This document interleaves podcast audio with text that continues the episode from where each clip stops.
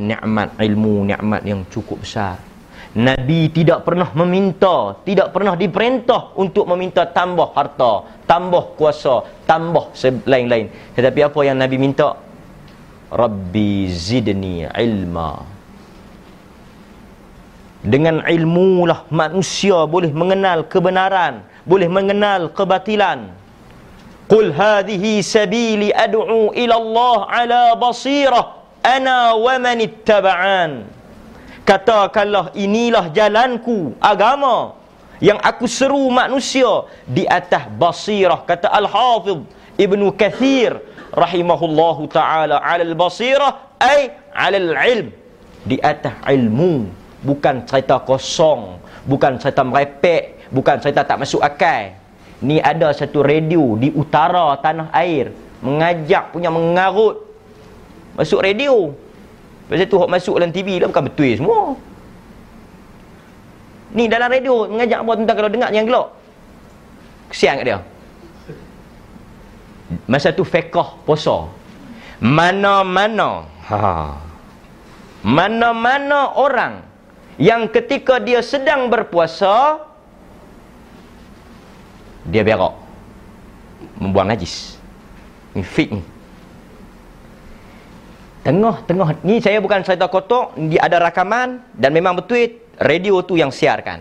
Kalau dia nak saman, saya boleh bawa saksi penuh. Satu ah, tak boleh abang sebenarnya. Tak tersebut dah tak.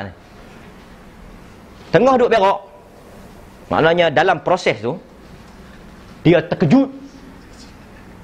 Terkejut di atas apa-apa sebab lah. Mungkin lama sangat berak bini dia pergi "Oi bang, awak lama ah."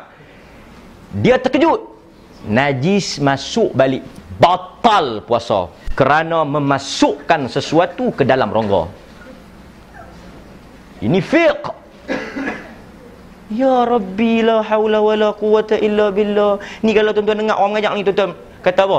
Inna lillahi wa inna ilaihi rajiun. Macam mana lah tuan-tuan boleh faham orang yang kita agama boleh duk pergi bayang masuk balik. Kita kalau terkejut dia bukan masuk balik, keluar terus lah. Tapi ini diajar. Diajar dalam radio. Diberi nama rancangan agama. Ada cerita pula tadi saya dengar di satu masjid dekat dengan tempat tuan-tuan, tak tahu masjid belah mana. Dia kata Hafsah, isteri Nabi, tak tahulah sebab apa tiba-tiba dia dia kata, "Wahai ular, patutlah aku, aku tak mau hidup dah." Hafsah minta mati. Walha Nabi SAW sebut apa? Larangan Nabi untuk kita minta mati cepat Melainkan kita kata sekiranya mati itu lebih baik untuk aku Maka ambillah Sekiranya hidup itu lebih baik untuk aku Maka hidupkanlah aku Tiba-tiba isteri Nabi boleh pergi minta mati Boleh pergi suruh ulak patuk Tidakkah itu termasuk dalam perbuatan membunuh?